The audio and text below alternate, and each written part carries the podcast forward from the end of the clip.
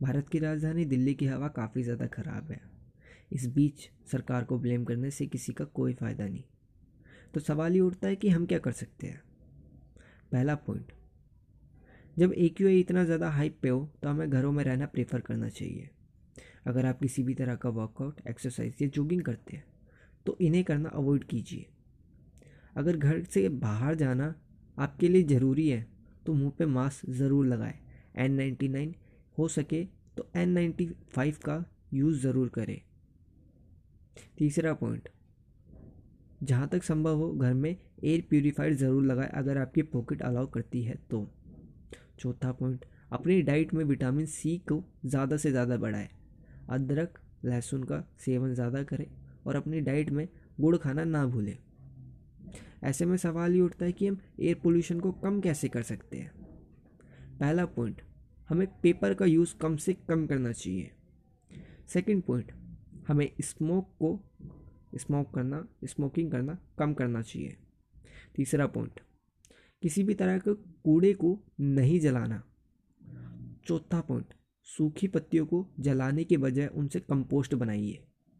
पांचवा पॉइंट अपने घर से प्लांटेशन की शुरुआत करें। जो कंपोस्ट आपने बनाया है, उससे प्लांटिंग करिए। और सब्ज़ियाँ उगाने की कोशिश कीजिए। इससे आप तो पेस्टिसाइड से पेस्टिसाइड मिलने वाली सब्जियों को खाएगी भी नहीं और अपने जो इन्वायरमेंट को वो भी ग्रीन हो जाएगा। छठा पॉइंट इलेक्ट्रिसिटी को सेव करें जहाँ तक हो सके। अगर आप किसी भी इलेक्ट्रिक स्टफ़ का यूज़ नहीं कर रहे हैं तो उसे बंद कर दें, क्योंकि ज़्यादातर इलेक्ट्रिसिटी हमारी फोसिल फ्यूल से बनती है और हर साल millions of ton carbon dioxide हमारे एटमॉस्फेयर में छोड़ दिया जाता है इलेक्ट्रिसिटी बनाने की बहाने। और इलेक्ट्रिसिटी बनाना हमारी ज़रूरत भी है। तो इसी भी सातवां पॉइंट आता है, वीक में एक बार कार का यूज़ ना करें, जहाँ तक हो सके साइकिल या पैदल जाने की कोशिश करें।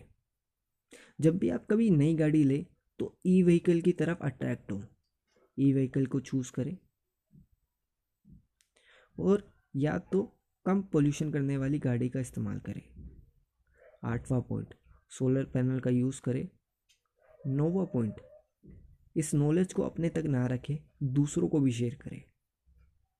And this is me Nitin Kumar Prajapati and hope you guys doing very well in your life so अगर आपको ये पॉडकास्ट अच्छा लगा तो प्लीज़ शेयर कीजिए। और इस चीज़ को आगे तक बढ़ाइए, क्योंकि अवेयरनेस हमारा काम है। और जहाँ तक हो सके अपनी हिस्सेदारी निभाइए। Thank you so much